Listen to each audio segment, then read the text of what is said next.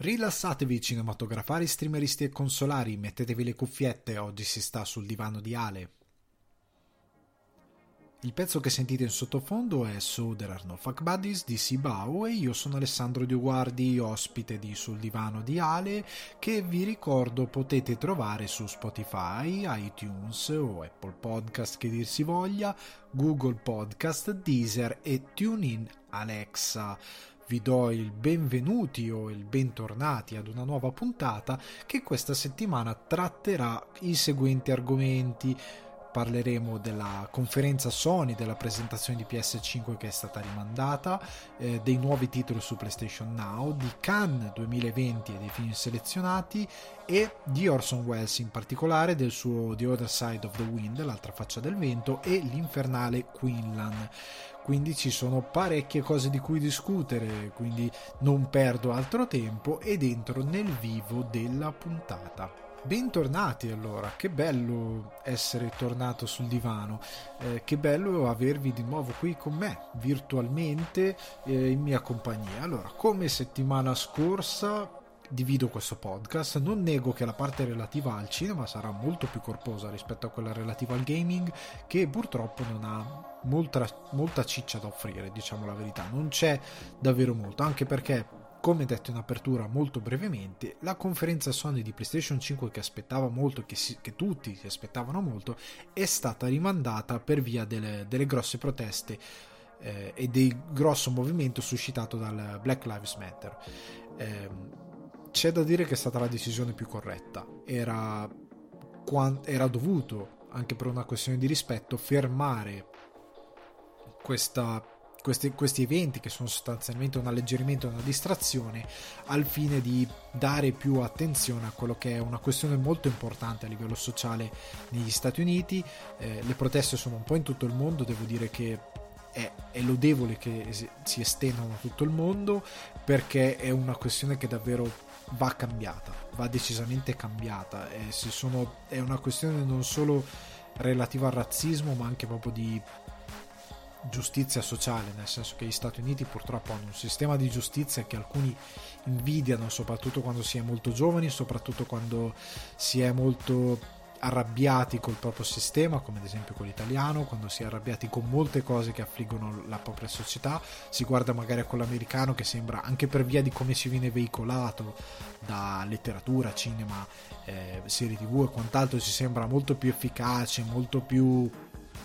sul pezzo, molto più eh, epico anche, quando in verità è afflitto da una serie di enormi problemi, è afflitto da una serie di ingiustizie terribili, tant'è che eh, legandomi al cinema, la Warner questa settimana ha messo a disposizione gratuitamente sul catalogo, non la Warner, sì, anche la Warner, ma diciamo comunque sono stati messi eh, sul catalogo VOD eh, gratuitamente Just Mercy, che è in italiano se non sbaglio il diritto di opporsi, se non ricordo male, il, la, tradiz- la, traduzione scusate, italiana, tra l'altro che ho recensito per cinefax.it eh, quando sono stato al Toronto Film Festival, un film che ha avuto poca fortuna. E devo dire eh, che ha avuto poca fortuna per tutti i motivi sbagliati, ne ho parlato nel, negli speciali Oscar, io vi consiglio di recuperare il film perché è molto bello e perché vi dà uno spaccato che riesce a spiegare molto bene come funziona eh, per certi versi il sistema americano, perché ripeto, è una questione razziale, ma è anche una questione proprio di un sistema di giustizia che ha dei vizi di forma che permettono delle cose orribili. E, e quel film ti fa vedere come al, al fine di risolvere un caso, al fine di eh, portare a casa, di placare quelli che sono gli animi di, un, di, una, di una, comunità di, che è indignata magari per un omicidio, per un evento tragico, viene sacrificato l'elemento nella società che è più sacrificabile, in questo caso il, l'uomo di colore. L'uomo di colore che sta ai margini, che non è incluso nella società come dovrebbe essere, viene sacrificato. Eh, ci sono molti altri film che parlano della questione. Dico Just Mercy perché è quello più, secondo me, più umano, nel senso che ti dà uno spaccato reale, senza romanzare eccessivamente che, quelli che sono gli eventi, anche perché è tratto da un libro scritto da eh, l'avvocato che effettivamente è stato protagonista di queste storie è importante perché sono fatti degli anni 90, non stiamo parlando del 1940 o degli anni 60 o degli anni 70, stiamo parlando di fatti molto vicini al presente. Capisco che gli anni 90 ora, io sono cresciuto nell'87, inizio a dire cavolo, sono circa 30 anni fa, però rimane comunque un momento storico vicino, non stiamo parlando di 40, 50, 60 anni fa, gli anni 90 cavolo, e c'è questo grosso problema che ancora affligge eh, il mondo, che ancora affligge un sistema di giustizia che va a perdonare eh, sevizie, che va a perdonare eh, atti di forza bruta ingiustificati, perché ora c'è la brutalità della polizia, la stiamo vedendo tutti, eh, un uomo di 70 anni, io ho visto il video, eh, io dico di vederli non tanto per voyeurismo, ma perché vi fanno realizzare che cosa significa. Un uomo di 70 anni che in mezzo a un corteo di poliziotti, quello che noi chiameremmo proprio un signore, che non aveva nulla di pericoloso, non stava facendo niente di pericoloso, si avvicina a un poliziotto, questo gli dà uno spintone, questo cade, sbatte la testa, inizia a perdere sangue e perde anche coscienza perché si vede che ha qualcosa in mano, qualcosa che ha in mano casca dalle mani, lo lascia andare perché probabilmente ha perso coscienza. Eh, era un atto di violenza completamente ingiustificato, non c'era nessuna ragione. Tu sei un poliziotto in uno squadrone di poliziotti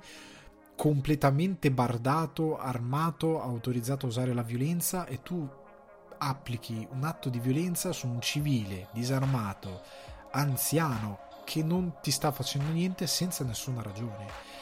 capisco che molti dicono, eh, ma magari quella cosa lì è, to- è estrapolata dal suo contesto. Sì, in alcuni casi ci sono delle cose estrapolate dal suo contesto, ma in quel caso lì è letteralmente un signore di 70 anni che approccia la polizia per magari dire qualcosa e che non ha nessuna possibilità di avere intenzioni maligne. Quindi è veramente è difficile giustificare quell'atto. Tant'è che i poliziotti sono stati notizia recente, eh, sospesi dall'incarico e tanti altri si stanno eh, sospendendo da soli dall'incarico perché non vogliono far parte di questo tipo di eh, barbarie, perché sono letteralmente delle barbarie. Eh, quando tu vedi cinque poliziotti che accerchiano un civile e sono bardati, il civile è in bicicletta che sta tornando a casa come si è visto a New York, che sta tornando a casa, non è che vai a protestare in bicicletta, era letteralmente un civile che stava tornando a casa in bicicletta ed è stato assalito da cinque poliziotti a manganellati, in cinque, ne bastava uno se proprio lo volevi fermare, per qualsiasi ragione. Perché in cinque? È un accanimento, è solo un accanimento, è pura violenza, non ha nulla a che vedere col fatto di placare una protesta è pieno di video che mostrano eh, i famosi eh, protest- eh, quei manifestanti, ecco, manifestanti violenti che si mettono a spaccare le vetrine. Siamo tutti d'accordo che sono criminali, però quelli purtroppo ci sono c'erano anche quando l'Italia ha vinto i mondiali. Io ero in Piazza Duomo a Milano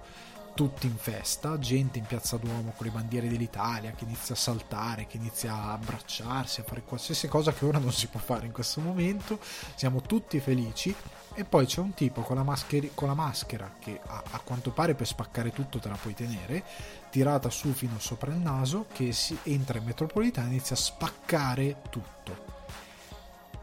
non sta protestando, non è lì per una ragione, per una causa civile, è lì perché l'Italia ha vinto i mondiali e sta spaccando tutto. È una persona che sta approfittando di un momento in cui la gente prende letteralmente possesso delle strade per festeggiare, per fare quello che vuole. Ok? Non è una questione di protestare, è una questione che quelle persone sono vigliacche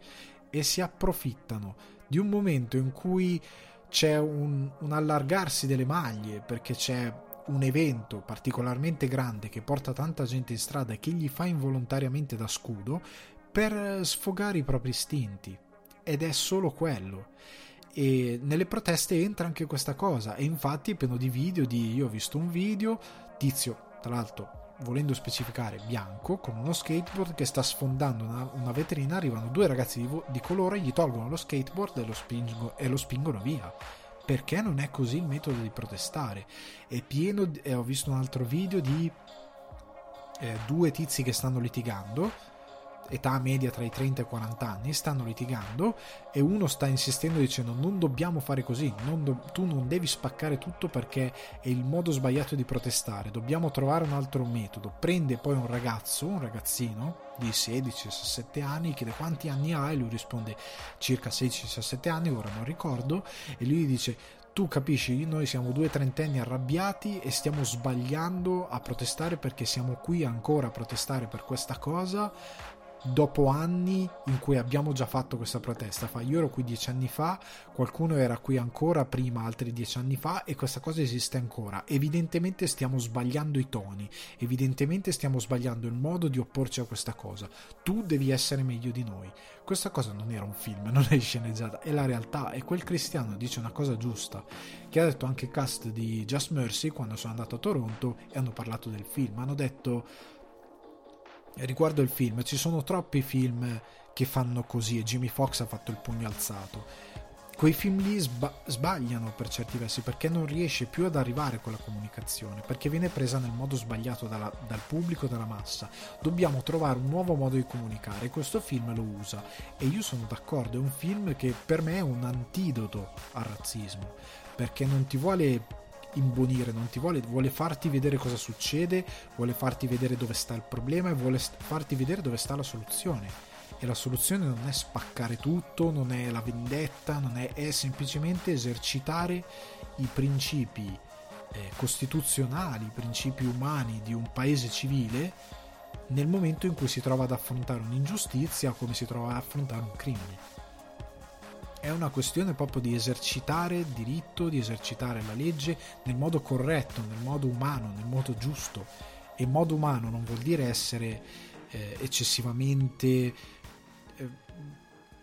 permissivi, non vuol dire essere come tanti amano dire buonisti, vuol dire semplicemente fare la cosa giusta secondo coscienza e secondo la logica di uno Stato civile, dove, dove si esercita uno Stato di diritto e non uno Stato di polizia ok? È questa cosa qui. E tornando a tutto il discorso, ho fatto un purpurri perché sono andato un po' a ruota libera, ma io credo che eh, bisogna onestamente trattare questa cosa perché, raga, eh, in America hanno ammazzato Sacco e Vanzetti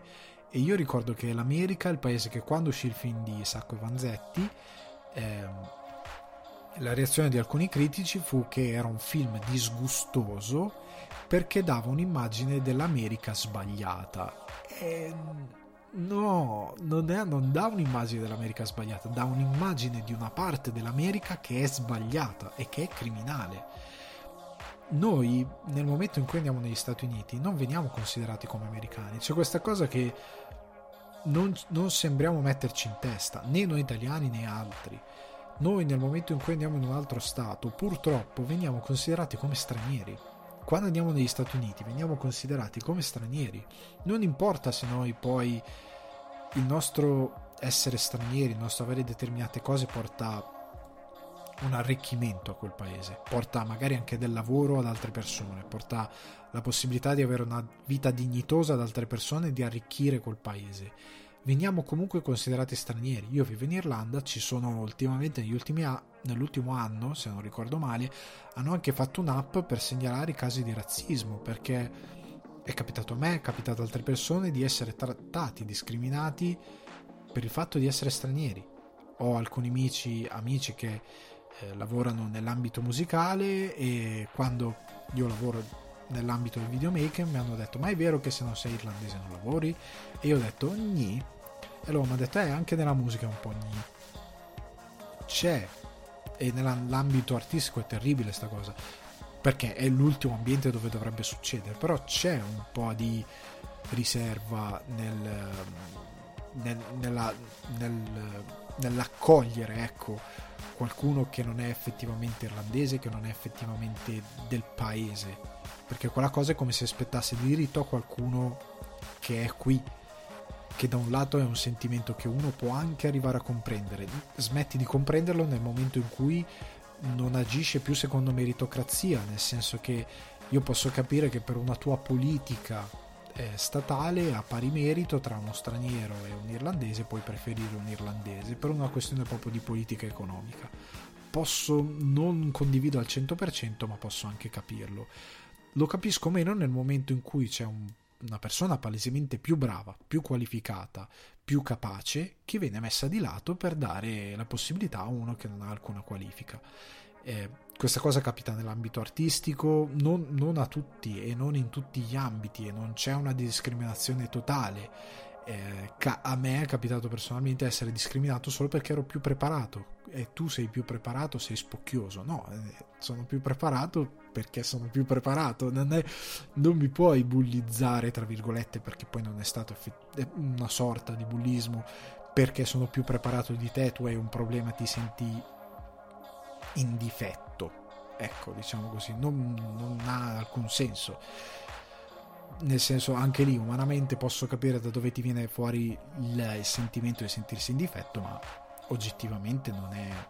non è giusto, non ha senso, è, è, è, discriminatorio, è un problema tuo, non lo puoi scaricare sugli altri. E io credo che tutte queste reazioni si devono scaricare su qualcun altro, un problema che è proprio.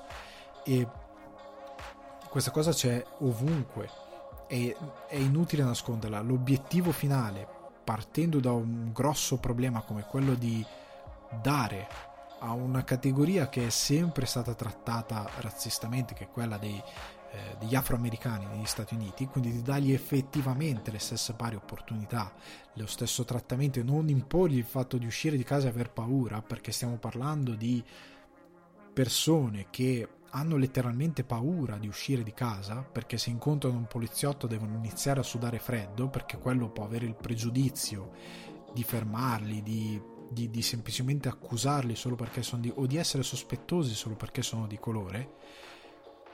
Bisogna toglierla quella cosa lì, non si può vivere con quella paura, non si può. Ci sono altri film che raccontano questa cosa, alcuni non li consiglio perché sono fatti veramente male, perché secondo me sono, sono poco interessanti però Just Mercy è molto interessante, quindi ve lo consiglio perché vi dà uno spettro del problema abbastanza ampio e vi dà una soluzione soprattutto. Non è, non è un film che si nasconde, ecco, non è, non è un film che semplicemente grida allo scandalo senza dare una soluzione. Io sono un fanatico di tutte quelle cose che danno una soluzione. Le proteste senza una soluzione non hanno eh, senso hanno senso se tu ti rendi conto di non essere qualificato per portare una soluzione, nel senso un cittadino, un regolare cittadino che si sente indignato perché che si sente arrabbiato perché crede di non essere nelle condizioni economiche di poter lavorare decentemente per colpa delle manovre economiche del paese e protesta dicendo dovete cambiarle perché io così non riesco a vivere, a lavorare, mi sta bene perché è un cittadino che non è qualificato magari per portare una soluzione e chiede a chi di dovere di applicare una soluzione perché ti sto dicendo che c'è un problema. Allo stesso tempo sono incred- nel momento in cui si parla di intrattenimento, nel momento in cui si parla di arte, nel momento anche in cui si parla di critica, che sono tutte cose fatte da gente che dovrebbe essere preparata, io sono un fan di chi porta una soluzione, è una soluzione che ha senso, che non è fantascienza, nel senso è, la soluzione dovremmo tutti avere un lavoro, non è una soluzione, è una cosa che tu stai dicendo che condividiamo tutti che è giusta, ma che è troppo generica, che è davvero ok, sì, dobbiamo tutti avere un lavoro, come? Mi dai un come? Mi dai un come che abbia effettivamente senso? Mi dai un come eh, ad esempio molte proteste del Black Lives Matter sono di fermare le brutalità della polizia di creare nuove regole per la polizia. E questo viene richiesto dicendo alcuni rappresentanti, che sono anche personaggi politici, hanno delle, delle soluzioni che vogliono applicare perché ci hanno pensato e ci pensano da anni, ma un cittadino regolare non ha la soluzione, chiede solo c'è questo problema, lo vogliamo risolvere per favore? vogliamo porre fine a questo problema? Quello ha senso, poi sta al rappresentante politico portare la soluzione. Io sono un fan di queste cose. Io amo le persone che portano una soluzione. Io voglio le persone che mi diano una soluzione e che abbia senso. Che, ripeto, che non sia cerchio bottista, che non sia eh, utopica, che non sia utopistica, che non sia troppo larga negli intenti, come dicevo prima, abbiamo, eh, dobbiamo tutti lavorare, ho capito, ciao, ciao amico, perché poi diventa populismo, ciao amico populista, ho capito, sì, dobbiamo tutti avere la- lavoro, sono perfettamente d'accordo, dammi un come, trovami una criticità, dimmi come si può effettivamente a livello pratico risolvere, dimmi cosa comporta, dimmi, devi darmi qualcosa di fattuale in modo tale che io ti possa dire ok, sono perfettamente d'accordo con questa tua posizione, fallo, ok. Io di, sono un fan di questa cosa, odio chi attacca senza portare delle soluzioni che abbiano senso e attacca facendolo in modo completamente irrazionale. Tornando però al centro della discussione, credo che rimandare qualsiasi evento pubblico come l'annuncio della PlayStation 5 che in questo momento è abbastanza superfluo. Nonostante questo sia momento, per, momento e 3 in verità credo sia stato un gesto dovuto credo sia anche rispettoso. Non dico di fermare qualsiasi sorta di intrattenimento è stato bello ehm, avere quel blackout eh, Tuesday se non ricordo male. Quindi avere per un giorno un momento in cui per favore non facciamo intrattenimento o comunque non andiamo a creare questo tipo di intrattenimento molto io io io. Quindi di fermare anche i social media. È interessante per una volta uccidiamo questa politica dell'io per preoccuparci della moltitudine. Ed è un messaggio che secondo me soprattutto ora andrebbe diffuso tutti i giorni perché c'è troppa eh, politica, troppa ideologia sull'io e molta poca ideologia sul tutti è molto io, io, io. Infatti ho apprezzato anche il discorso che ha fatto Billie Eilish nel momento in cui è andata a dire cavolo non riguarda voi, per una volta dovete capire che riguarda un gruppo specifico di persone che non siete voi perché voi siete i privilegiati e loro no. ok, questa cosa l'ho apprezzata molto perché è un discorso molto vero. Siamo privilegiati. Questa cosa nessuno la vuole capire perché eh, la gente associa il privilegio al benessere eccessivo, cioè per la gente il privilegio vuol dire essere come Briatore. No, quello è benessere economico quasi sproporzionato, ok? Anzi, sproporzionato. Il privilegio è la possibilità di ehm, potersi comprare una macchina nuova ogni tre anni, come fanno molte persone che magari se gli fai a guardare in tasca, non per una questione di farsi gli affari loro, ma per una questione meramente ana- analitica in teoria non potrebbero permettersi di fare qualcosa ma lo fanno. Il privilegio è avere possibilità di cambiare un telefono da 1000 euro ogni anno e mezzo due anni. Il privilegio è la possibilità di viaggiare costantemente di fare vacanze anche quando in teoria non avresti la possibilità di andare in vacanza perché se stai protestando perché è tre mesi che non si lavora pensare di andare al mare è un po' l'ultima delle tue preoccupazioni perché in verità in teoria fino a due giorni fa protestavi perché non avevi la possibilità di lavorare ora stai protestando perché non puoi andare al mare o perché non puoi andare al ristorante a consumare roba che in teoria non ti puoi permettere il privilegio è la possibilità di, ehm, di permettersi di restaurare una casa, di poter comprare una casa. Io lavoro da anni, non mi posso comprare una casa in questo momento, o meglio, se lo posso fare, lo devo fare con molti compromessi. Ehm, questo riguarda molte persone. Eh, il privilegio è la possibilità di uscire di casa e non avere un poliziotto che ti spara o ti ferma all'angolo della strada e ti manda in galera perché il tuo colore della pelle è diverso. Il privilegio è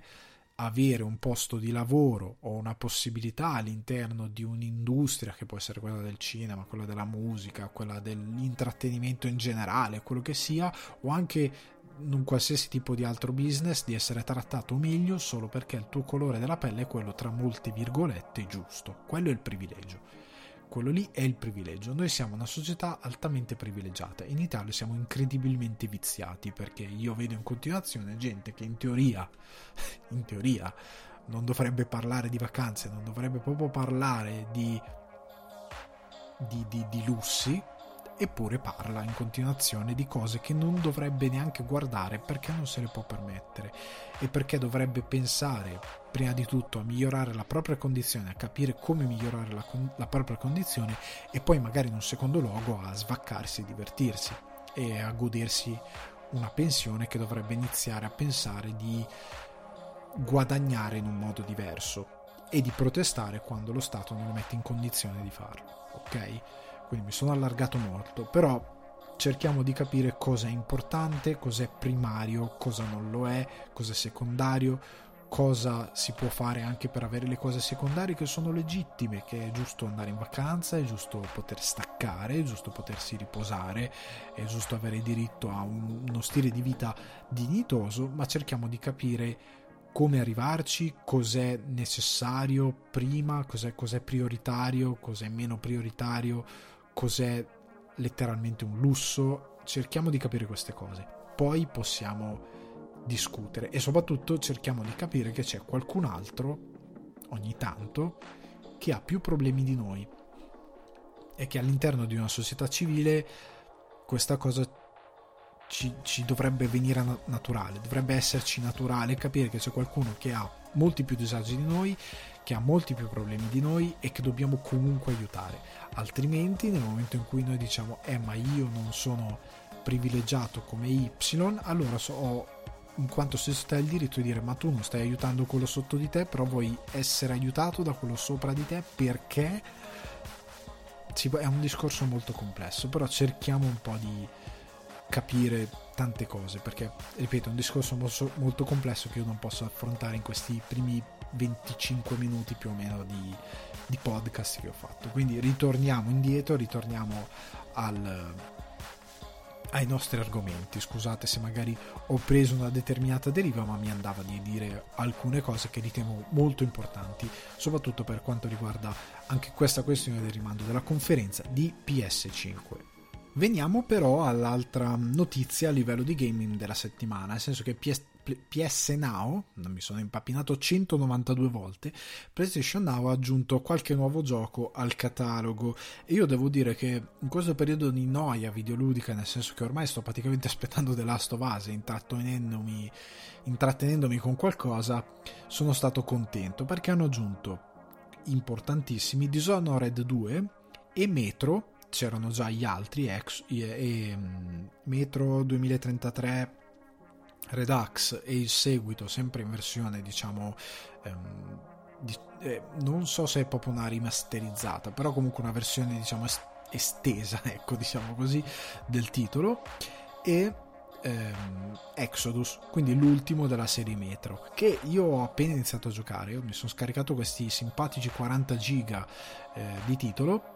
e mm, devo dire che mi ha dato una buona impressione, soprattutto perché la mia critica ai metro, ai primi due metro, era il fatto di essere troppo metro, nel senso che erano dei bei giochi, erano dei... amo il tipo di atmosfera, amo quanto era stato fatto, però quello che ho sempre pensato era se tu continui a farmi restare in questa maledetta metro, sempre al buio, sempre, è tutto molto incredibilmente monotemmatico, incredibilmente monotono proprio a livello di ambientazioni e di dinamiche di gioco, che io mi ammazzo, nel senso io prendo questo, questo pad e, e lo mangio perché non ce la faccio più è, un, è, stata una delle critiche che ho fatto alla serie Metro nei primi due Metro, perché se il primo mi era stato bene, il secondo ho fatto veramente fatica a portarlo alla fine per via di, questo, di questa cosa. Ehm, quello che è sempre affascinante in questo tipo di titoli che trattano un... Um, o almeno per quanto mi riguarda, che trattano il post-apocalittico, comunque delle situazioni a, alla fine della civiltà, quello che è interessante vedere, che è affascinante vedere, è quali sono le conseguenze sul mondo. Nel senso che quello che ho amato di più del, di Fallout 3, Fallout 4 un po' meno, però di Fallout 3 è il fatto di esplorare il mondo post-atomico, di vedere le, di camminare tra le città distrutte, di camminare nel silenzio delle città distrutte, di visitare cosa c'era fuori eh, nel mondo cos'era rimasto. È affascinante il mondo di Fallout, è proprio affascinante. Tant'è che io credo che sarebbe bello avere finalmente un Fallout fatto bene a livello di engine, a livello di fisica, a livello di non avere 2 miliardi di bug. O comunque sarebbe bello avere un, uh, un post atomico e spero che sia comunque The Last of Us che offra questa cosa, quindi di avere un post civiltà eh, che diano una possibilità esplorativa ampia e che ti permetta di godere di questo, di questo mondo, del design di questo mondo. Io credo che Exodus ab- abbia deciso di andare in quella direzione. Io ora non l'ho ho, ho giocato un'ora, quindi l'intro di gioco più o meno, e sembra andare in quella direzione.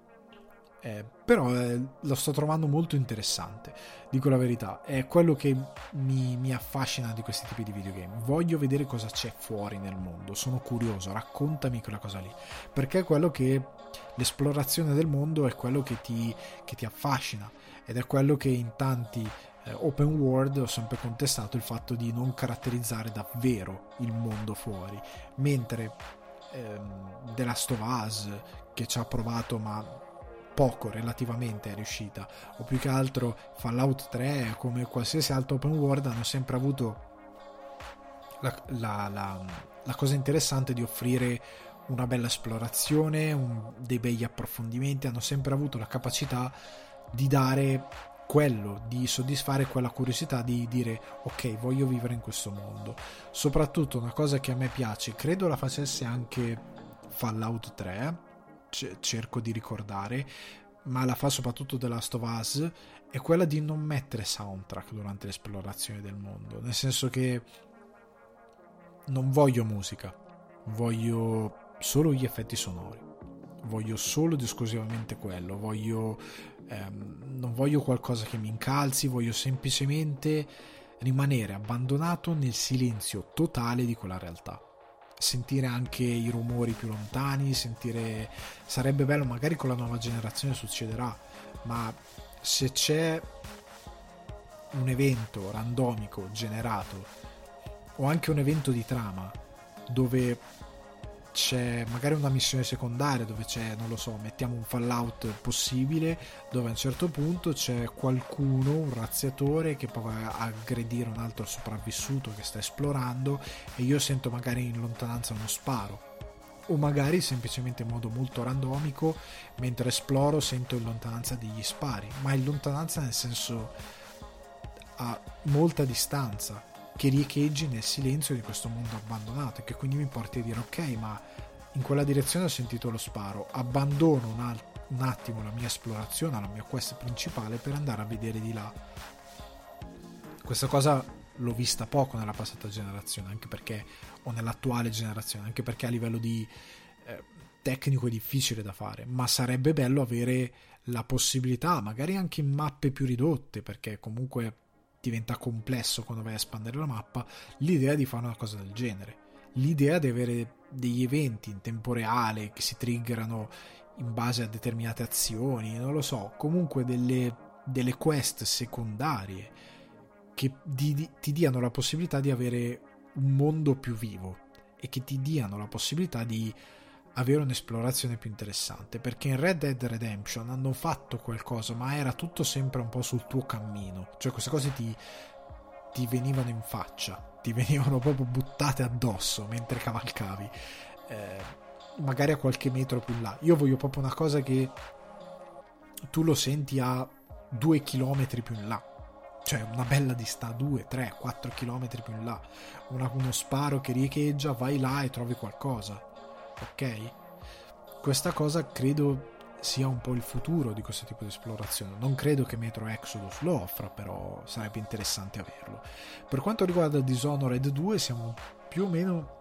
nella stessa barca, nel senso che ehm, è fatto da Arcane Studios. Dishonored, se non ricordo male, il primo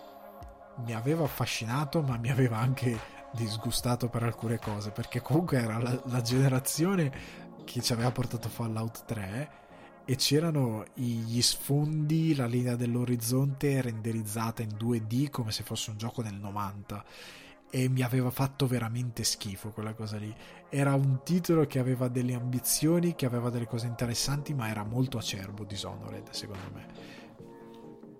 Dishonored 2 spero sia un bel gioco. Io credo che verrò distratto da Exodus e da The Last of Us, però se avete il PS, il PS Now, PlayStation Now, io ve li consiglio entrambi, perché comunque di Dishonored 2 ne avevo letto molto bene.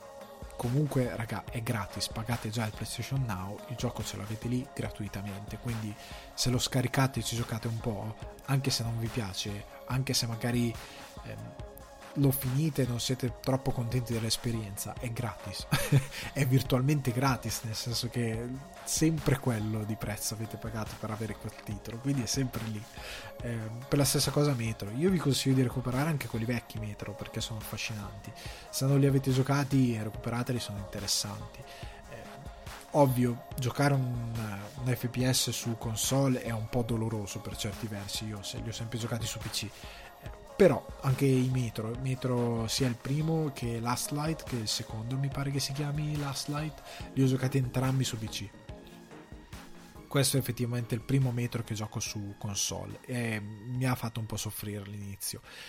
Però ve li consiglio comunque. Sono su PlayStation Now. Su PlayStation Now credo ci sia ancora Spider-Man e credo si rimarrà per un po'. Eh, c'era anche Shadow of the Tomb Raider che avevo iniziato a giocare e che è un gioco che mi tiene compagnia ma che non mi sta affascinando per nulla. Eh, mi affascina a livello visivo, ma il gioco in sé è ok. E, quindi ve li consiglio assolutamente. Andate a fare un giro su PlayStation Now, giocatevi questi due titoli eh, o qualsiasi altra cosa troverete. Spider-Man è consigliatissimo, soprattutto se avete Spider-Man, e lì Marvel Spider-Man è un gioco stupendo. Veniamo però al cinema. Questa settimana c'è stato eh, l'annuncio dei film selezionati a Cannes 2020. Che voi direte, ma Cannes 2020 è stato cancellato? Sì, è stato cancellato. Ma come ha detto il, il capoccia, adesso non mi sta vedendo più il nome, eh, Fromo, se ho pronunciato giusto, scusate il mio francese, proprio in senso non a livello di battuta, ma perché francese non è proprio il mio forte, però eh, ha tenuto la classica conferenza eh, durante la quale vengono annunciati i film nella selezione. La conferenza non è stata quella che sarebbe stata solitamente, è stata un po' più raccolta in un palco particolare, però ha annunciato 56 film senza categorie e distinzioni di categoria, quindi non c'è ehm, quelli in selezione ufficiale, non c'è quelli fuori competizione, non ci sono quelli in ehm, magari che vengono solo portati ehm, per la critica, per la settimana della critica, non ci sono selezioni quest'anno. Sono semplicemente 56 film, tutti Festival di Cannes, col marchio Festival di Cannes. Ho letto degli articoli veramente chiamiamoli ingenui, dove veniva criticata la mossa del Festival di Cannes chiamandola ridicola mio dio, no. Allora, qualsiasi eh, personaggio che abbia speso più di 6 secondi a interessarsi al funzionamento del Festival di Cannes ha significato che al Festival di Cannes, e che mi dispiace Venezia non ha, il Cannes è il festival a livello mondiale più importante per quanto riguarda la vita dell'industria del cinema, nel senso che a Cannes c'è il Marché du Film dove si concludono accordi di eh, distribuzione dei film in, altri, eh, in altre nazioni in altri mercati, quindi, ma allo stesso tempo si concludono anche, accor- concludono anche accordi di produzione dei film, quindi puoi trovare un produttore, puoi trovare un distributore se il tuo film è già stato eh, prodotto e girato, eh, puoi trovare eh, spazio per coproduzioni, puoi informarti per a volte ci sono anche rappresentanti delle mm, chiamiamole municipalità che vengono a rappresentare le città eh, nelle quali magari hai intenzione di girare film o gli stati nei quali hai intenzione di girare film, puoi parlare con loro, puoi settare eh, degli incontri, puoi richiedere informazioni sulle location, puoi richiedere come funziona da loro il sistema, puoi richiedere una serie di informazioni che ti aiutano per effettivamente girare il film. Io ne ho già parlato in altri podcast, eh, però riassumendo al Festival di Cannes si muovono gli interessi del cinema mondiale, mondiale. Più di una volta David Lynch ha trovato, David Lynch ad esempio a Cannes ha trovato quelle che sono state le produzioni che gli hanno permesso di fare i film da strade perdute in poi o da fuoco cammina con me in poi se non ricordo male comunque ha trovato tutti eh, quegli accordi che gli hanno permesso di fare cinema per, per i restanti anni e che continuano quando lui fa qualcosa a dargli possibilità di, di portare il suo lavoro. Quindi Khan è essenziale per il cinema. Il fatto di non avere quest'anno l'edizione fisica crea anche un enorme vuoto a livello di promozione del cinema perché ad esempio uno dei selezionati era eh, The French Dispatch di Wes Anderson ok, Wes Anderson non ha bisogno di una grossa campagna pubblicitaria. Perché è Wes Anderson? E soprattutto perché i suoi film vengono prodotti e distribuiti da case enormi. E che quando vogliono buttare fuori un film di Wes Anderson non hanno molto bisogno di altra promozione che non sia quella che è già incluso nel budget del film. Sono a posto, il fatto che vada a Cannes è una spinta ulteriore, è sostanzialmente una pubblicità ulteriore perché a Cannes ci sono i critici e hai possibilità di far vedere quel film a una quantità enorme di critici che poi scrive recensioni, scrive opinioni, inizia a ragionare sul film e crea quasi gratuitamente, quasi perché ovviamente il fatto di andare a Cannes è già un investimento, però crea quasi gratuitamente un tipo di eh, pubblicità che il film altrimenti non avrebbe, non avrebbe è, è pubblicità gratuita, letteralmente. E, e, e, questo è molto utile soprattutto per i film piccoli, perché pensate a eh, lo stesso Parasite. Sì, Parasite è stato prodotto in Corea del Sud da una buona produzione, ma qua siamo in Europa, siamo negli Stati Uniti. Se non avesse eh, avuto il, la cassa di risonanza di Cannes, chi ce lo dice che sarebbe arrivato a vincere gli Oscar che ha vinto? Chi ce lo dice che avevano la forza di distribuire questo film. Poi ci sono delle produzioni che buttano via eh, la possibilità di Cannes e sbagliano perché un film italiano, se un film italiano va a Cannes e sbaraglia Cannes e lo vince, vince la Palma d'Oro e viene commentato dalla critica con toni entusiastici, l'anno dopo è buono che sia anche gli Oscar, senza troppi sforzi è, è, buono che vada in sala negli Stati Uniti e che guadagni so, molti soldi, che incassi molto, che faccia felice la produzione, che faccia felice l'ambiente cinematografico, perché io lo ripeto, per quanto brutto possa, brutto possa sembrare l'idea che ci sono dei soldi che girano nel cinema, ma rimane il fatto che è necessario perché se non c'è qualcuno che investe non c'è possibilità di produrre. Quindi il fatto che abbiano deciso di eh, selezionare tutti questi film e di mandarli magari anche ad altri festival, perché molti film andranno ad altri festival, eh, andranno però con lo stemma del Festival di Cannes, che è comunque uno stemma di, tra, tra virgolette, qualità, è un, una garanzia di qualità che il festival ha ha meritato e ha costruito nel corso del tempo e che dà al film comunque la, il prestigio di essere un film in concorso a Cannes e che quindi troverà più facilmente una distribuzione e, un, e una distribuzione vogliosa a dare una dignità distributiva in sala e al pubblico e, di, e quindi possibilità di fruizione al pubblico a quel film. È molto importante questa cosa prendiamo anche in considerazione che molti di questi film mm, hanno scelto di alcuni di questi film, non proprio molti, hanno scelto di tornare l'anno prossimo, quindi di rimanere in stand by, di non uscire, di aspettare un altro anno perché gli è stato detto ok, l'anno prossimo sarete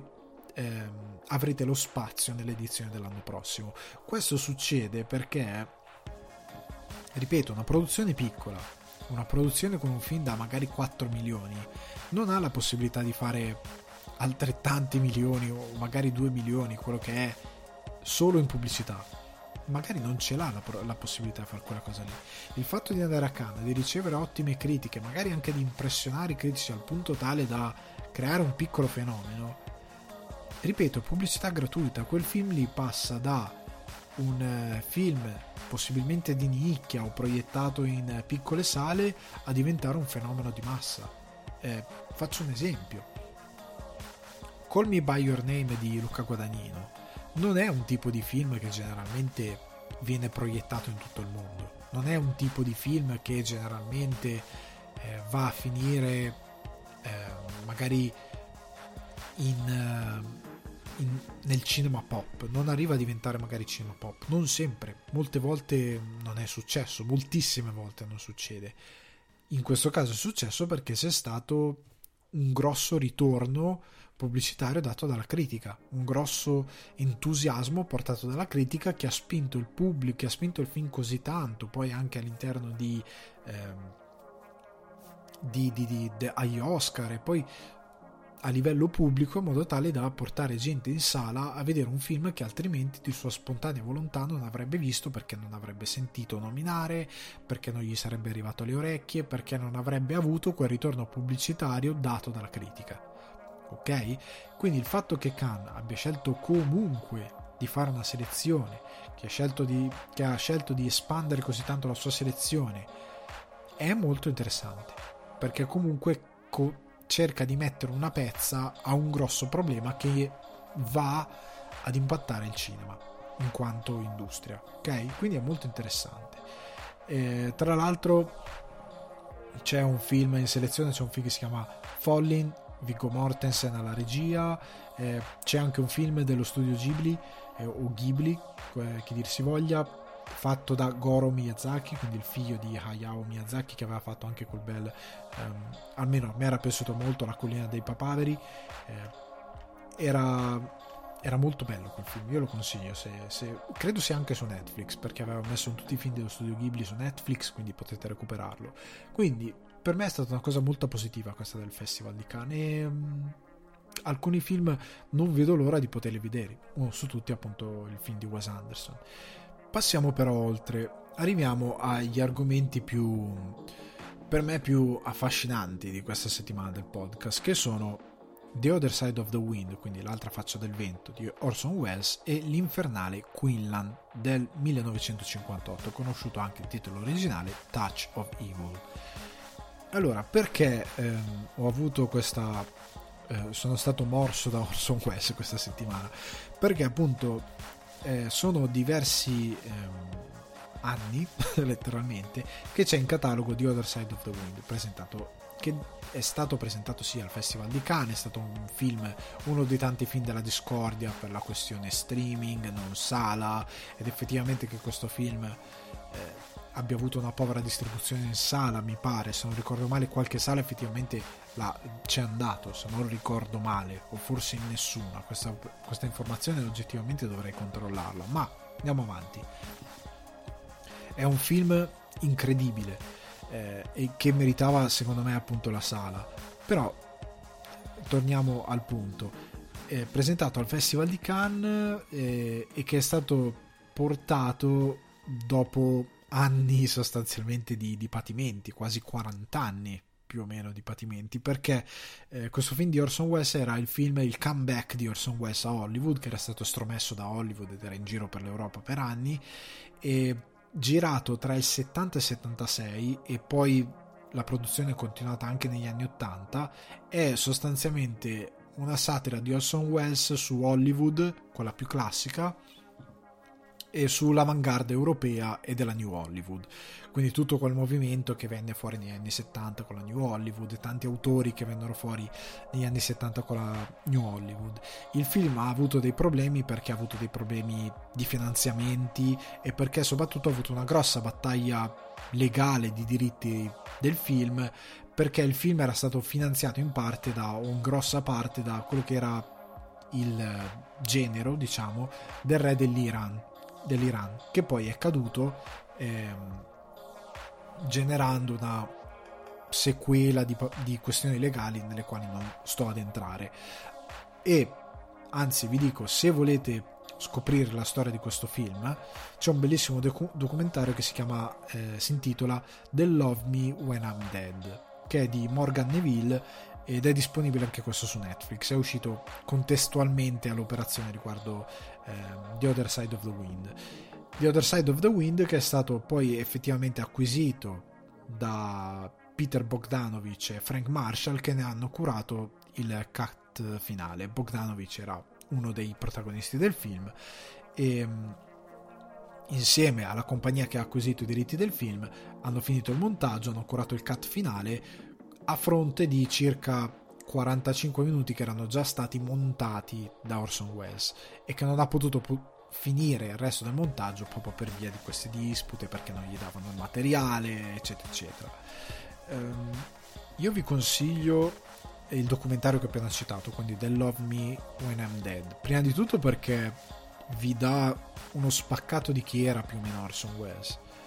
e soprattutto vi crea eh, aspettativa per questo film. Vi dà anche tanti strumenti per capire che cosa stava facendo Welles per capire eh, anzi forse è, è, quasi meglio guardarlo dopo perché non perché vi faccia degli spoiler ma perché ma- quello che magari potete non capire nel film lo potete capire nel documentario. A livello di produzione a livello di capire magari meglio le intenzioni, di avere una spiegazione su determinate intenzioni o eh, sul carattere del film o sul perché è stato fatto in un determinato modo. Il documentario però io l'ho trovato desolante perché ti fa capire come sia quasi una legge del cinema il fatto di trattare male i propri autori. Da sempre. Cioè, gli autori, quelli più geniali, perché è incredibile come Orson Welles sia stato estromesso da Hollywood, anche il film che, del quale parlerò dopo, l'Infernale Quinlan, ha avuto dei problemi perché non fu capito anche dalla critica e poi dirò perché, secondo me. E, ehm, è, è, stato un autore incredibile, un, un, vero genio, perché era capace, è incredibile come fosse capace nei mezzi cinematografici proprio a livello di regia e di scrittura, soprattutto di regia, ed è incredibile come fosse un attore eccezionale. Era proprio, aveva il talento, aveva la capacità di recitare pura. E, ehm, e guardando questo film come altri film vi, vi, fa capire proprio quanto fosse geniale, quanto fosse nato per fare quella cosa e quanto sia assurdo che non, non gli sia stato dato credito. È veramente assurdo. La stessa cosa succede con altri artisti, eh? perché prendiamo ehm, il tanto amato Fellini. Fellini in Italia è morto, questo lo racconta l'altro autore che poi collegherò a questo discorso, David Lynch nella sua biografia dicendo che lui è andato a trovarlo in ospedale e mm, Fellini gli raccontava che gli studenti di cinema se prima venivano a prendere il caffè con lui perché volevano parlare di cinema, volevano parlare di film, volevano prendere magari qualcosa a lui, lui è morto pensando di essere un dimenticato perché gli studenti non andavano più da lui perché era il periodo berlusconiano della televisione e la gente voleva fare la televisione che i soldi erano lì di fare il cinema, non gliene fregava più niente a nessuno. E lui è morto con quest'idea, perché Lynch l'ha visto qualche giorno prima che morisse in ospedale, e, ehm, prima che entrasse in coma e poi eh, morisse.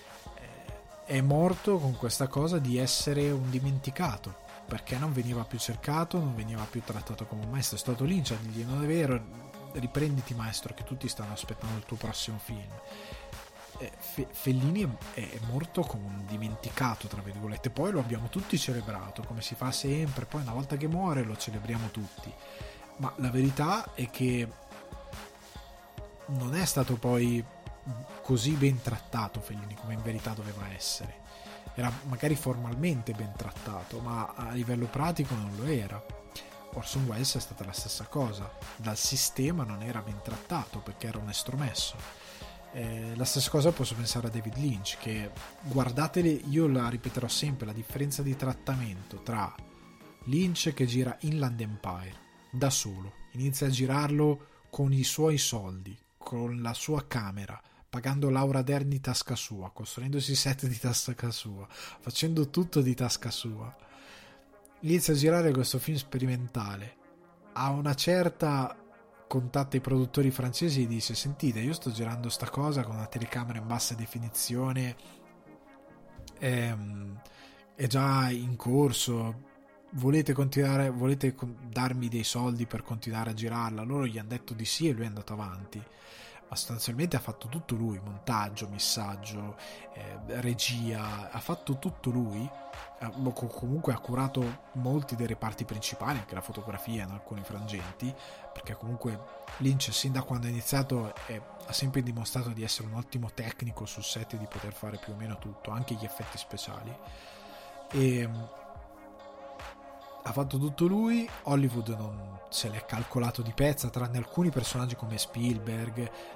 Philip Seymour Hoffman, che hanno parlato molto bene del film dopo averlo visto, che lo hanno lodato per la tecnica, per la qualità di regia, per tante cose a livello tecnico, lo hanno veramente incensato,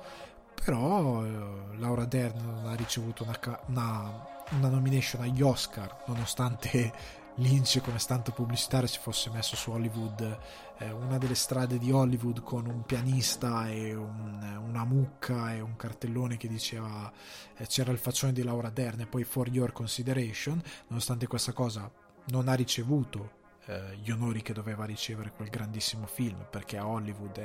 gli Oscar sono una gara di popolarità.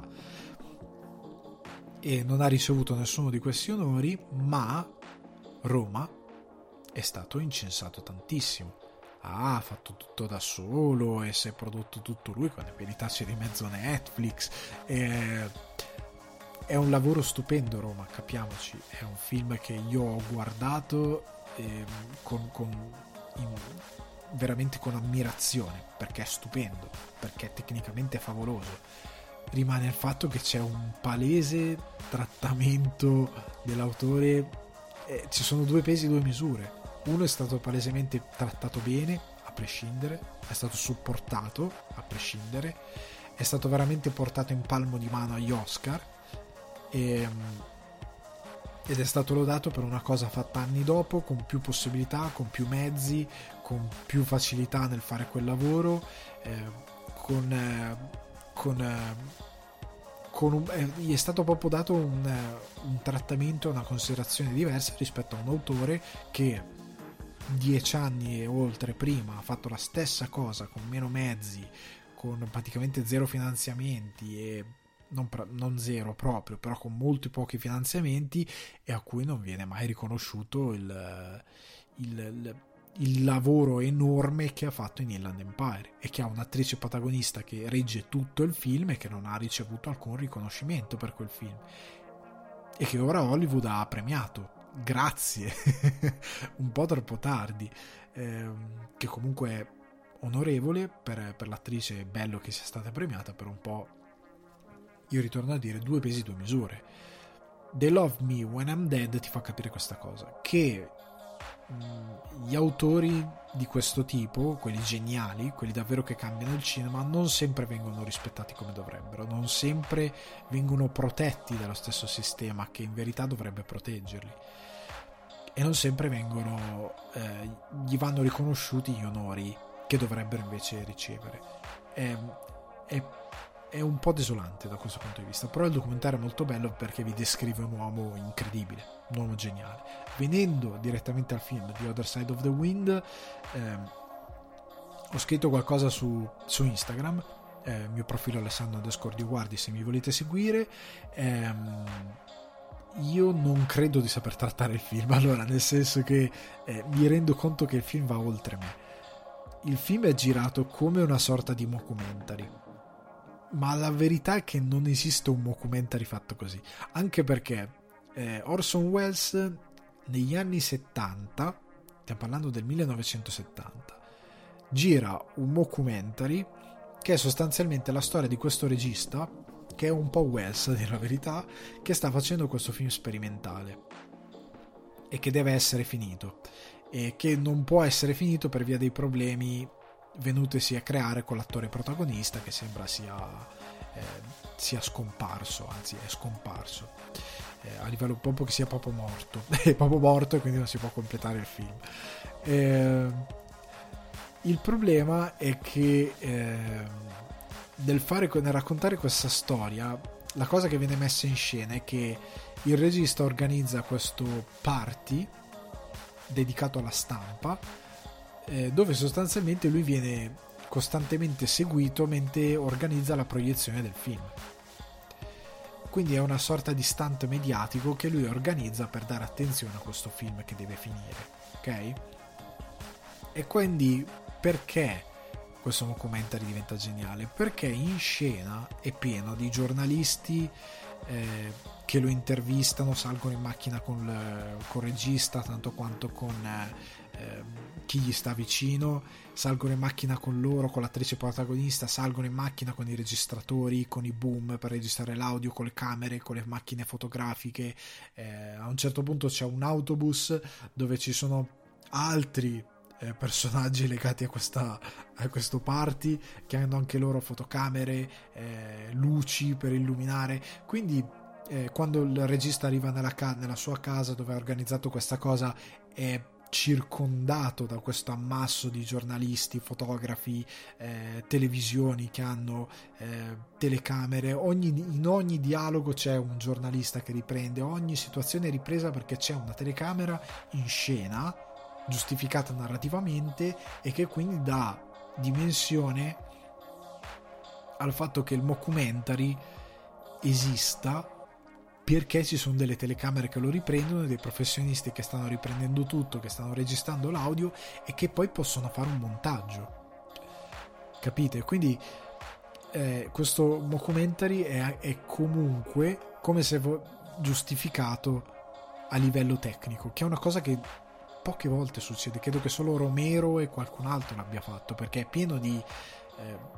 mockumentary o falsi documentari che non, o comunque found footage ad esempio che non giustificano eh, il fatto che ci sia post produzione che ci siano effetti non giustificano niente in questo caso Wes aveva capito come dare una dimensione narrativa che avesse senso al suo, eh, alla sua idea di base ok e quindi questa roba è incredibile perché poi eh, grazie a questo espediente giustifica il fatto che alcune riprese sono in bianco e nero, alcune sono a colori, eh, hanno formati diversi, alcune sono 4 terzi, a volte allargano, eh, quindi ti dà eh, un'idea molto eh, quadrata, un'idea che ti giustifica la possibilità di Wells eh, di poter girare sfruttando diversi espedienti e di poter sperimentare, perché la sua era appunto una pellicola sperimentale. E,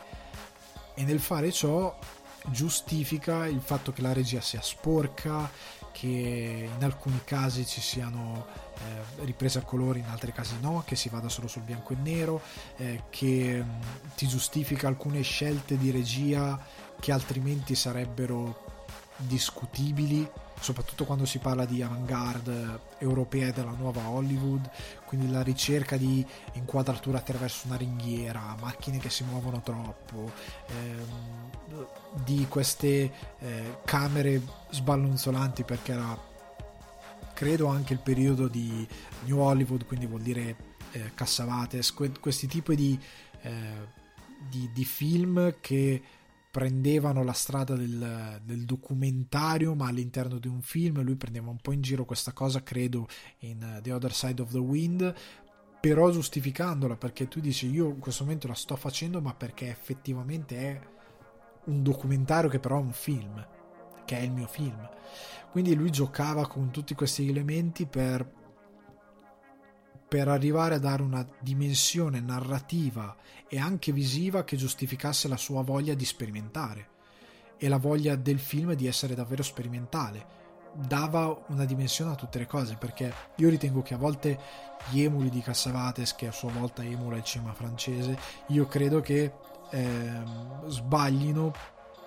Non è che sbaglino, io non gradisco molte, eh, molte operazioni perché tendono a portarti fuori dalla narrazione io tendo a essere portato via da quella che era la narrazione perché gli eccessivi movimenti di camera eh, tendono a ricordarmi che sto guardando un film e quindi mi portano fuori cosa che non succede con The Other Side of the Wind perché è talmente eh, violento il film. È violento perché Orson Welles usa uno stile narrativo che è incessante il film è incredibilmente verboso, ma nel senso che parlano in continuazione, ma ogni linea di dialogo ha senso, ogni di- linea di dialogo ha un peso all'interno proprio della storia e ha anche un peso a livello proprio di eh, intellettuale, nel senso non che è forbito, ma nel senso che sono linee di dialogo incredibilmente intelligenti, sono linee di dialogo che ti raccontano cosa sta succedendo nel dietro le quinte di questa produzione, cosa sta succedendo al regista, cosa sta succedendo ai protagonisti, quali sono i loro patimenti. E um, è incredibilmente arguto il film, è difficile da seguire, sono due ore ehm, due ore e un quarto se non ricordo male, due ore e dieci di film, è difficile da seguire non perché sia pesante, anzi perché il film ha un ritmo incredibile, ha un ritmo molto moderno, nel senso che sembra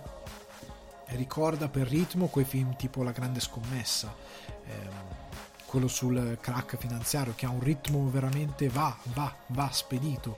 The Other Side of the Wind è così, va spedito, va, va, è, un, è una macchina che corre in continuazione, sia a livello di dialogo perché è pieno di questi dialoghi di Bogdanovich, eh, del regista del film, è pieno pieno zeppo di giornalisti che intervengono, eh, scontri di ideologie tra il regista e una giornalista che lo accusa di determinate cose, che cerca di, ehm,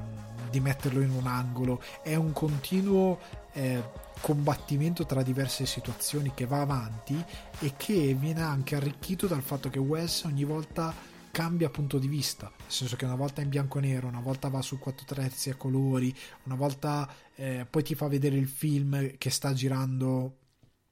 il regista del film perché c'è anche questa cosa perché quando lui fa vedere la proiezione tu vedi effettivamente il film. Cioè il film parte addirittura che lui lo sta girando sta girando una scena.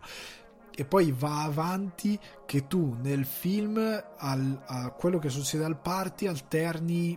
quello che lui ha girato ed è bello perché a un certo punto siccome deve finire di girarlo vedi queste queste come se fosse un giornaliero vedi poi o come se fosse un rough cut quindi un cut non finito un cut preparativo vedi a un certo punto eh, frame mancante o comunque scena mancante e poi riparte. E, e il film è girato in, nel formato cinematografico quindi stacchi verso un'altra eh, ricerca visiva una ricerca più eh, appunto cinematografica da sala fino a qualche secondo fa era un documentary quindi un documentario una, quindi una visione da televisione o col 4 terzi o comunque da eh, da, ripeto, scusate, documentario e poi eh, si, si, infila il cinema. Eh, quindi crea una dinamica doppia sia nei dialoghi che nella regia, che è una cosa che non è facile perché è pieno di film che magari hanno molto dialogo sono molto verbosi, sono anche molto tecnici, ma non gli stanno dietro con la regia. Orson Welles negli anni 70 aveva trovato delle soluzioni di, di regia interessanti, sperimentali e che continuano a scandire il ritmo della narrazione ed è fenomenale, è fenomenale ed è, ed è la dimensione che ti dà ti, cioè scusate ti dà la dimensione di quanto fosse geniale Wells cioè di quanto fosse proprio eh, intelligente nel fare quello che fa e io credo che eh, al momento non c'è un regista così. Nel senso che The Other Side of the Wind ripeto lo guardate ora ha lo stesso ritmo di La Grande Scommessa di Big Short. Ha quel ritmo lì è incredibilmente moderno ha un ritmo dei film degli anni 2000 e va a scardinare l'idea che un film autoriale, cosa che io detesto che ho ripetuto più volte, deve essere per forza lento, deve essere per forza eh, eh, monolitico che deve essere quella cosa lì. West dice no, no, guarda, ho fatto due ore di roba incredibilmente interessante. Tra l'altro il girato sono ore e ore di girato e, ed è un treno che va ed è stupendo ed è stupendo e a livello tecnico è incredibile anche perché usa il bianco e nero benissimo tanto quanto usa i colori benissimo un uso dei colori per un film degli anni 70 così magari mi sono perso io qualcosa, ma io non l'avevo mai visto, sono rimasto abbastanza colpito. Sì, è stato resta- restaurato in, in, nel formato eh, eh, Technicolor, è stato credo scannerizzato nel formato Technicolor più avanzato, ma rimane comunque impressionante perché è comunque pur sempre una pellicola degli anni 70 con rumore, ehm, è, è straordinario, per me è un film straordinario, anche a livello di come monta alcune situazioni. Ehm, io credo che è un film che se fosse uscito all'epoca, negli anni 80, ancora oggi parleremmo di quanto è stato rivoluzionario Orson Welles con The Other Side of the Wind. È uno dei film più incredibili che io abbia mai visto,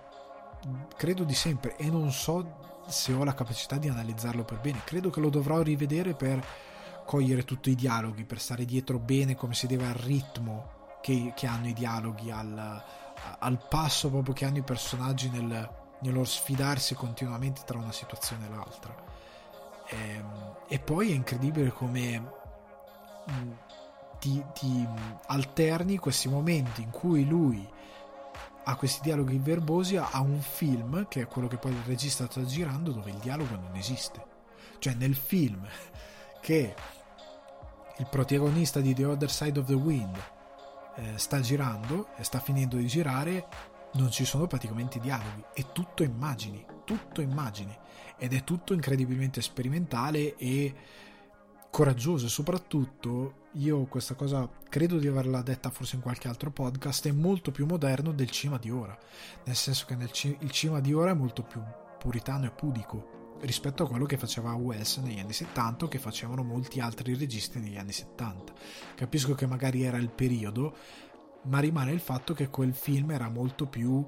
eh, quel tipo di cinema era molto meno pudico molto meno represso nelle sue dinamiche quindi ehm, ha anche questo elemento, il fatto di essere ancora più moderno del cinema moderno di adesso, che per certi versi è tornato indietro. Io ritengo molto stupida la questione per la quale eh, c'è questa voglia di combattere le scene di nudo e di non volerle più fare. Per me è veramente stupida, sia da parte degli uomini che delle donne. Cioè, se ci sono delle scene di nudo da fare e che hanno un senso narrativo e che non sono puramente voyeuristiche perché il regista ha voglia di vedere nudo io ritengo assurdo che non si vogliano fare non le vuoi fare fai qualcos'altro nel senso non impegnarti in quella pellicola non impegnarti in un progetto che sai che è eh, spinto sia nella violenza grafica come magari può essere nella violen- non nella violenza ma nel mostrare le cose ok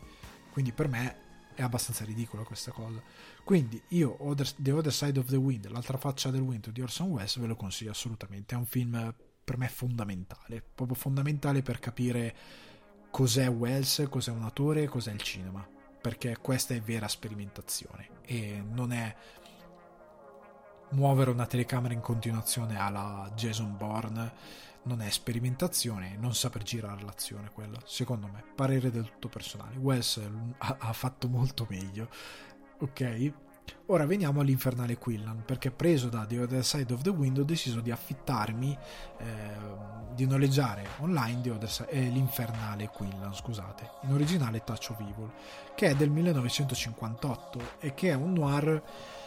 che ha avuto anche questo dei problemi, perché il cut diciamo che è arrivato un po' al pubblico era macellato aveva delle scene poco sensate rispetto a quello che aveva fatto Wells che finalmente è uscito nella versione che avrebbe voluto lui nel 98 quando è stato restaurato e c'è anche in Blu-ray e quando praticamente sono state seguite le credo 50 pagine di appunti che Wells aveva lasciato riguardo come lui avrebbe voluto il montaggio allora, nel film specifico ci sono Orson Welles a interpretare l'infernale Quinlan, eh, Charlton Heston e Janet Lee. Eh, il film è stupendo, cioè nel senso io l'ho visto, eh, non è che l'ho visto oggi per la prima eh, in questi giorni per la prima volta, l'ho visto l'altro ieri, ieri l'ho visto, eh, sabato, eh, me lo sono riguardato, non era la prima volta, l'avevo già visto anni fa quando ero più ragazzino eh, quando avevo iniziato a interessarmi al cinema. Ovviamente ero più immaturo, non avevo capito determinate cose, mi aveva affascinato ma non avevo capito il film. Nel senso che eh, L'Infernale Quillan è uno di quei film che fu criticato secondo me perché era un film del 2000 o comunque degli anni 90 nel senso che eh, ha una modernità nella ricerca del montaggio nel ritmo della storia che è incredibile, nel senso che eh,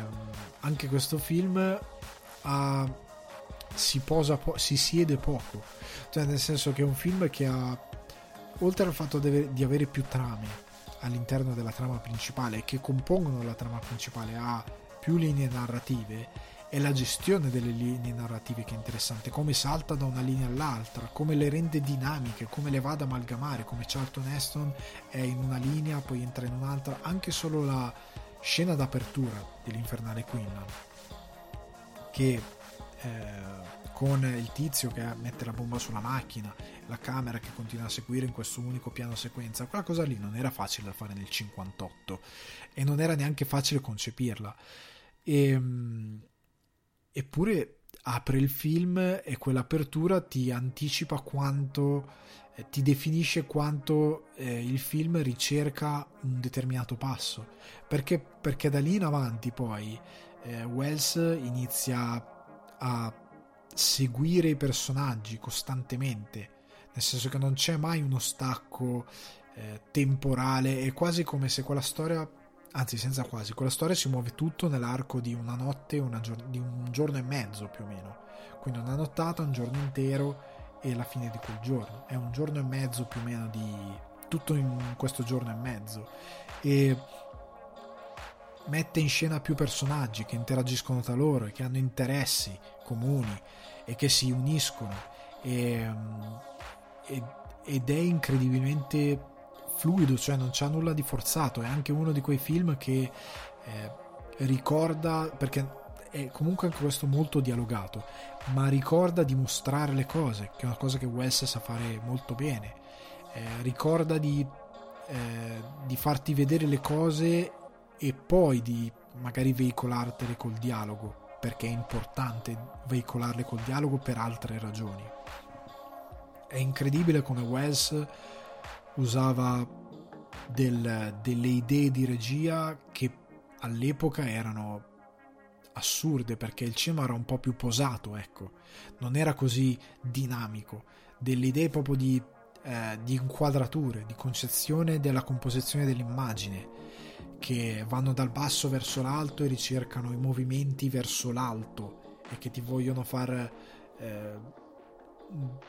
e ti, ti vogliono dare un, una sensazione di, di, eh, di, grandezza, una sensazione di eh,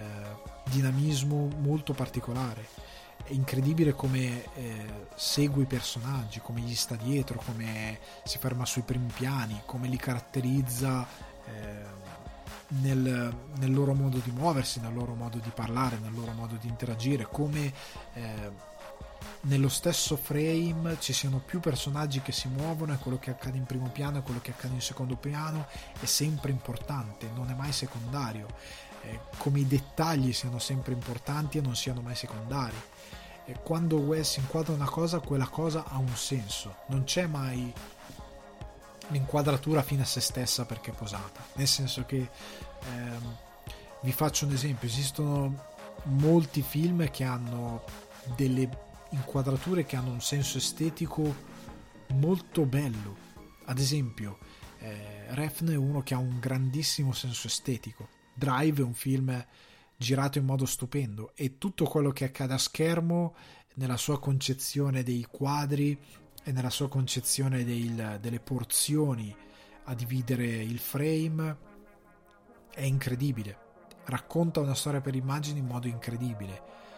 ma non ha mai eh, l'importanza che ha Orson Welles quando gira la sua storia, che in ogni, letteralmente in ogni dettaglio che sta a schermo c'è un'informazione, c'è qualcosa che tu puoi prendere per fare 2 più 2 e capire determinate cose, c'è eh, l'intenzione di raccontare anche un personaggio completamente secondario, anzi, o un personaggio di contorno, proprio assolutamente di contorno e che non ha poi magari nessun impatto nella storia ma che serve solo a quella scena. Però te lo racconta e, e fa dell'ironia e mescola in questo noir de, dei momenti di pura comicità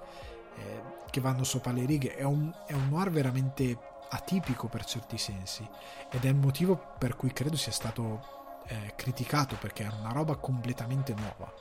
ed era una roba nuova che nel suo discostarsi col classico dava una nuova interpretazione di quel tipo di racconto e soprattutto del tipo di regia che proponeva nel 58, cioè il film del 58 eh, che sembra fatto adesso. Eh, non sembra, non è un film, ecco, non è un film che puoi dire cavolo, eh, è proprio del 58, nel senso che ha alcune magari alcuni mo- stilemi più che altro di recitazione che ti ricordano che è un film del 58 ma non è effettivamente così eh, inquadrato negli stilemi di quel tipo di cinema. Non è così posato non è così eh, posticcio in alcune cose perché ovvio ci sono dei film del 58 anche degli anni 50 comunque o degli anni 60 molto belli che però sono invecchiati proprio per come posano gli attori per come è inquadrata la scena per come si muove la macchina eh, mentre invece questo film no è incredibilmente moderno è il 2020 e ti tiene lì ti tiene lì con eh, la tensione, la ricerca della tensione, ma anche più che altro il dinamismo dei personaggi che continuano a muoversi, sia in primo che in secondo piano, ripeto. E io ve lo consiglio perché è veramente forte, cioè, vi dà idea di come si può fare un noir eh, concentrandosi più che altro, concentrandosi sì sulla storia, ma riuscendo a comunicare molto con la regia comunica tantissimo con la regia, con la, con la concezione delle immagini. Eh, è un film che credo sia fondamentale proprio per capire come puoi comunicare tanto non sempre passando per la parola, ma passando per quello che metti in scena e per come lo metti in scena. Anche una semplice telefonata di un personaggio che, chi- che fa appunto una telefonata può dare senso a un personaggio di contorno o a una situazione di contorno tutto diventa elemento utile anche e soprattutto per passare da una scena all'altra, cioè le scene di raccordo non sono mai così eh, sbadate da farti dire ok questa è una scena di raccordo anche il migliore dei registi a volte mette una scena che ti fa dire ok questa è una scena di raccordo Wes no. Cioè in quel film lì è tutto fluido. Non c'è eh, c'è forse una scena che credo forse per via di eh, della, dell'impossibilità di recuperare tutti i frame originali l'ho trovata un po' ma è una scena di non lo so 4 secondi che l'ho trovata veramente che mi ha dato un po' uno schiaffo. Eh, però credo che sia dovuto al fatto di come è stato restaurato e di come era il materiale di partenza. Però il resto del film è perfetto. Cioè, secondo me è, ver- è veramente perfetto. A questo punto chiudo dicendo appunto di recuperarvi The Other Side of the Wind e L'Infernale Quinlan, che sono due film diversi, completamente diversi. Uno andiamo sul mockumentary eh, a scopo quasi satirico eh, di Hollywood e del cinema di, diciamo, di avanguardia della nuova Hollywood, l'altro è più un noir. Quindi io vi consiglio di recuperarli entrambi, eh, vi consiglio di farvi questo favore e soprattutto di guardare magari eh, provare a mostrare attenzione a come, a come Orson Welles racconta la sua storia e a cosa cerca di fare per raccontare la sua storia perché è veramente sono due film che sono due lezioni di cinema a sé stanti e non hanno bisogno che qualcuno te le spieghi. Tante, cioè alcune cose magari se non le sapete tecniche di base magari andatevele a guardare ma i film vi danno una discreta lezione. Ripeto non riproducete le cose pari pari però cercate di capire perché sono state fatte delle cose, perché capire il perché delle cose è più importante che riproporle senza, senza approfondire le motivazioni e senza capire da dove sono nate determinate idee e soluzioni di regia e di narrativa e di composizione delle immagini. Quindi assolutamente consigliati. A questo punto arriviamo ai saluti, quindi io vi devo salutare, vi lascio in compagnia di qualsiasi altra cosa vogliate fare, magari appunto dei film di Orson Welles o magari di una partita eh, con Dishonored 2 e vi do appuntamento alla prossima settimana o al prossimo podcast, visto che ho già pronto, si tratta solo di una questione di iniziare i lavori di registrazione, una serie dedicata, eh, una monografia eh, che in verità è una riproposizione vista che esiste già una versione ma in formato podcast è dedicata appunto a David Lynch. Credo di fare la registrazione questa settimana di pubblicarlo online questa settimana ma rimanete, ehm, rimanete in ascolto rimanete in contatto seguitemi su Instagram Alessandro Descordi Guardi mi potete trovare la voce sta esplodendo mi to- potete trovare su YouTube appunto il canale Alessandro Di Guardi e mi potete anche seguire su cinefax.it o mi potete trovare eh, appunto su Facebook e potete anche seguire lì. Vi rimando a Spotify, iTunes Apple Podcast, Google Podcast, Deezer e TuneIn Alexa per seguire sul divano di Ale e se vi va e se volete lasciate una bella recensione. Rinnovo i miei saluti e ciao!